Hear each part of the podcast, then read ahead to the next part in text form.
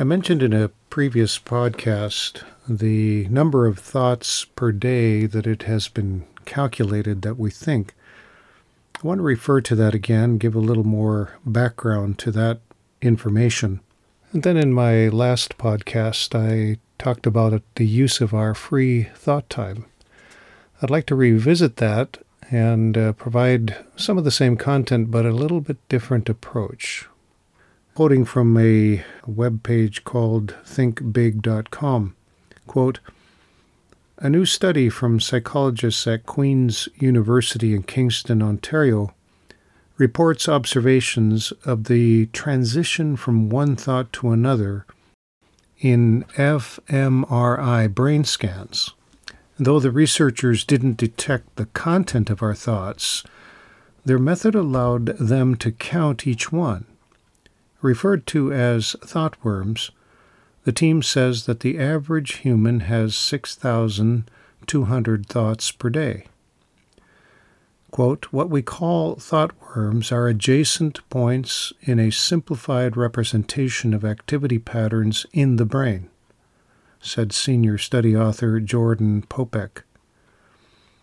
Quote, the brain occupies a different point in this state space at every moment.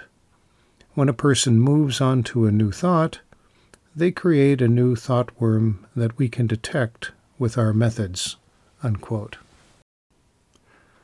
Now, if we were to extract eight hours out of that total, during which we're sleeping and we could say we're not that much in control of our thinking, that leaves us with 4,133 thoughts, give or take, to work with on a given day. Now, I want to add to that the truth that what we do with our thoughts determines the development of our character and impacts our life after death.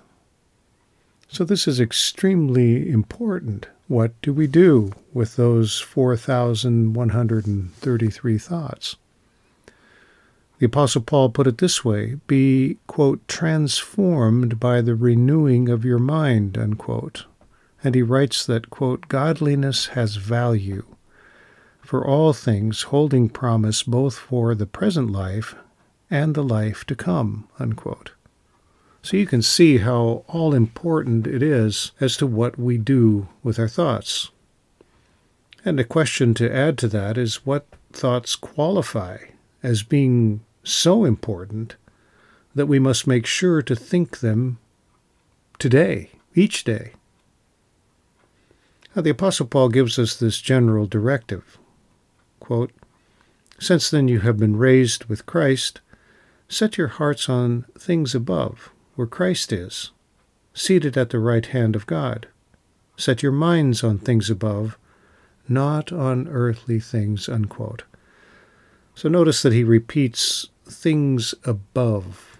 So now the question might be and what things above most matter?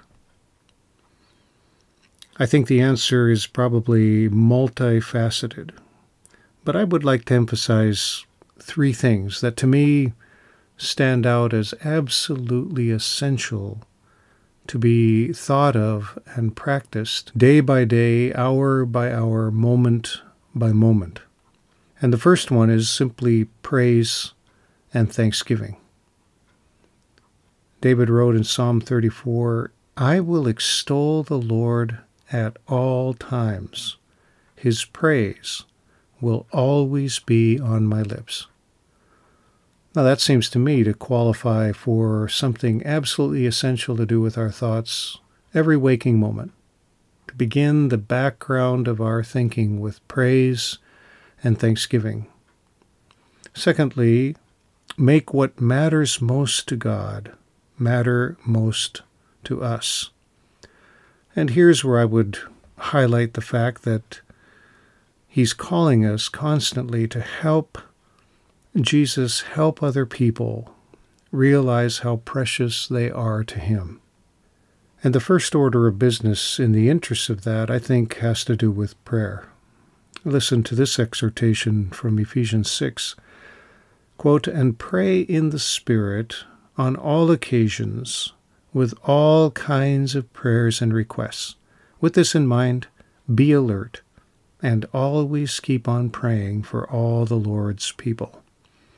So clearly, the scriptures, and this isn't the only passage, there are other passages that call us to a constant interaction with God in prayer uh, for others in order to see His purposes for them fulfilled in their lives, namely, that they know that they're loved by God and can begin to respond to that love.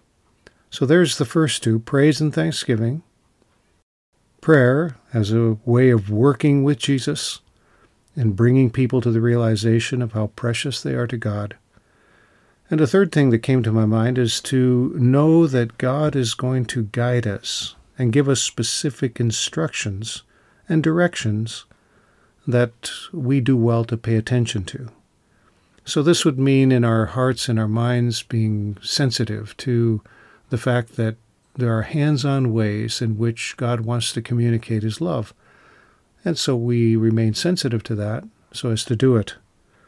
From Psalm 32 8 and 9 I will instruct you and teach you in the way you should go. I will counsel you with my loving eye on you. Do not be like the horse or the mule, which have no understanding, but must be controlled by bit and bridle, or they will not come to you. Unquote. So, according to that research, in the next 24 hours, you're going to have something like 4,133 thoughts available to you. I can think of no better way to employ those thoughts than in praise and thanksgiving, in prayer, working with Jesus to help people realize how precious they are to Him, and then in listening for specific things the Lord might give you to do that manifest His love to others.